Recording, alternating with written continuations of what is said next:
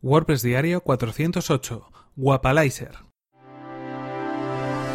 Estás escuchando WordPress Diario, tu podcast sobre desarrollo web con WordPress y marketing online. Con Fernand Diez.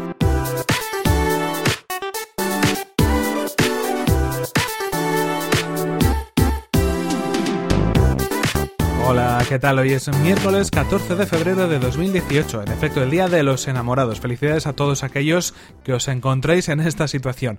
Y comenzamos, eso sí, con un nuevo episodio de WordPress Diario, donde íbamos a hablar acerca de una extensión para Google Chrome. No tiene nada que ver con el amor, pero seguramente nos sirva de mucha ayuda. En este caso, estamos hablando de Guapalizer, una extensión, como decimos, para Google Chrome, para el navegador Google Chrome, que nos va a permitir conocer información sobre el sitio web en el que estamos navegando en ese momento. ¿Y cuál es la información? ¿Cuál es el tipo de información que nos permite conocer Guapalizer? Pues eh, todo lo que tiene que ver con el gestor de contenidos que está utilizando ese sitio web, con la tecnología de programación, con el lenguaje de programación que está utilizando o con algunos otros elementos que tienen que ver a nivel de servidor o a nivel de arquitectura de ese sitio web en concreto.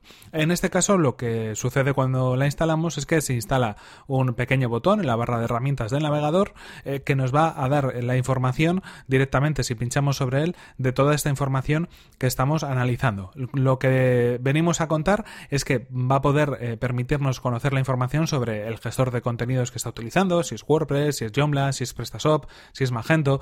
Va a darnos información también sobre las tipografías que se están utilizando en ese sitio web, por ejemplo, si son tipografías de Google Fonts. Otra información también que nos aparece es el sistema de estadísticas o de analítica que utiliza ese sitio web, como por ejemplo Google Analytics. Nos aparecerá simplemente a golpe de clic esa información en nuestra pantalla. Eh, como decimos, pinchamos y aparece una ventana flotante con toda esa información para de un vistazo poder conocer un poco más sobre la web en la que estamos navegando. Más información que tenemos, pues también la arquitectura del servidor, o en este caso el servidor web que utiliza, si es Apache, si es Nginx o si es algún otro tipo de servidor el que está utilizando ese sitio web. También elementos relacionados con las llamadas a otros sitios web que realiza esa página en concreto. Por ejemplo, si tenemos instalado eh, algún tipo de elemento relacionado eh, con redes sociales, pues aparecerá que hay llamadas a Facebook, hay llamadas a Twitter o hay llamadas a Instagram o cualquier otro tipo de red social eh, que tengamos integrada en ese sitio web en concreto. También información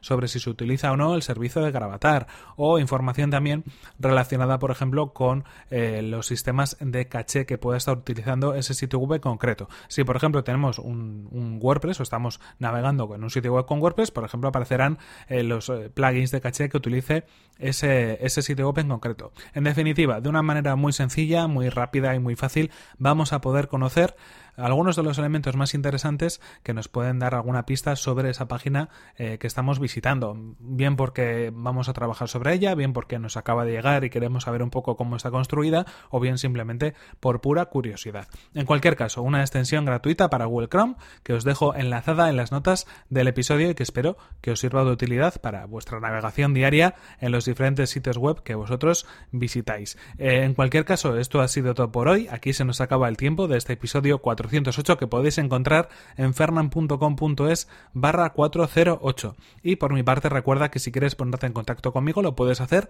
a través de mi correo electrónico fernan.fernan.com.es o desde mi cuenta de Twitter que es arroba fernan. Nos vemos en el siguiente episodio que será mañana mismo. Hasta la próxima.